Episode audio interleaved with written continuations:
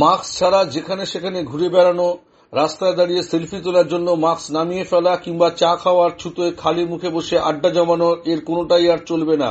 অথবা নাকের নিচে বা থুতনিতে মাস্ক পরলেও রেহাই নেই, কারণ গোটা রাজ্যে মাস্ক বাধ্যতামূলক করল রাজ্য সরকার।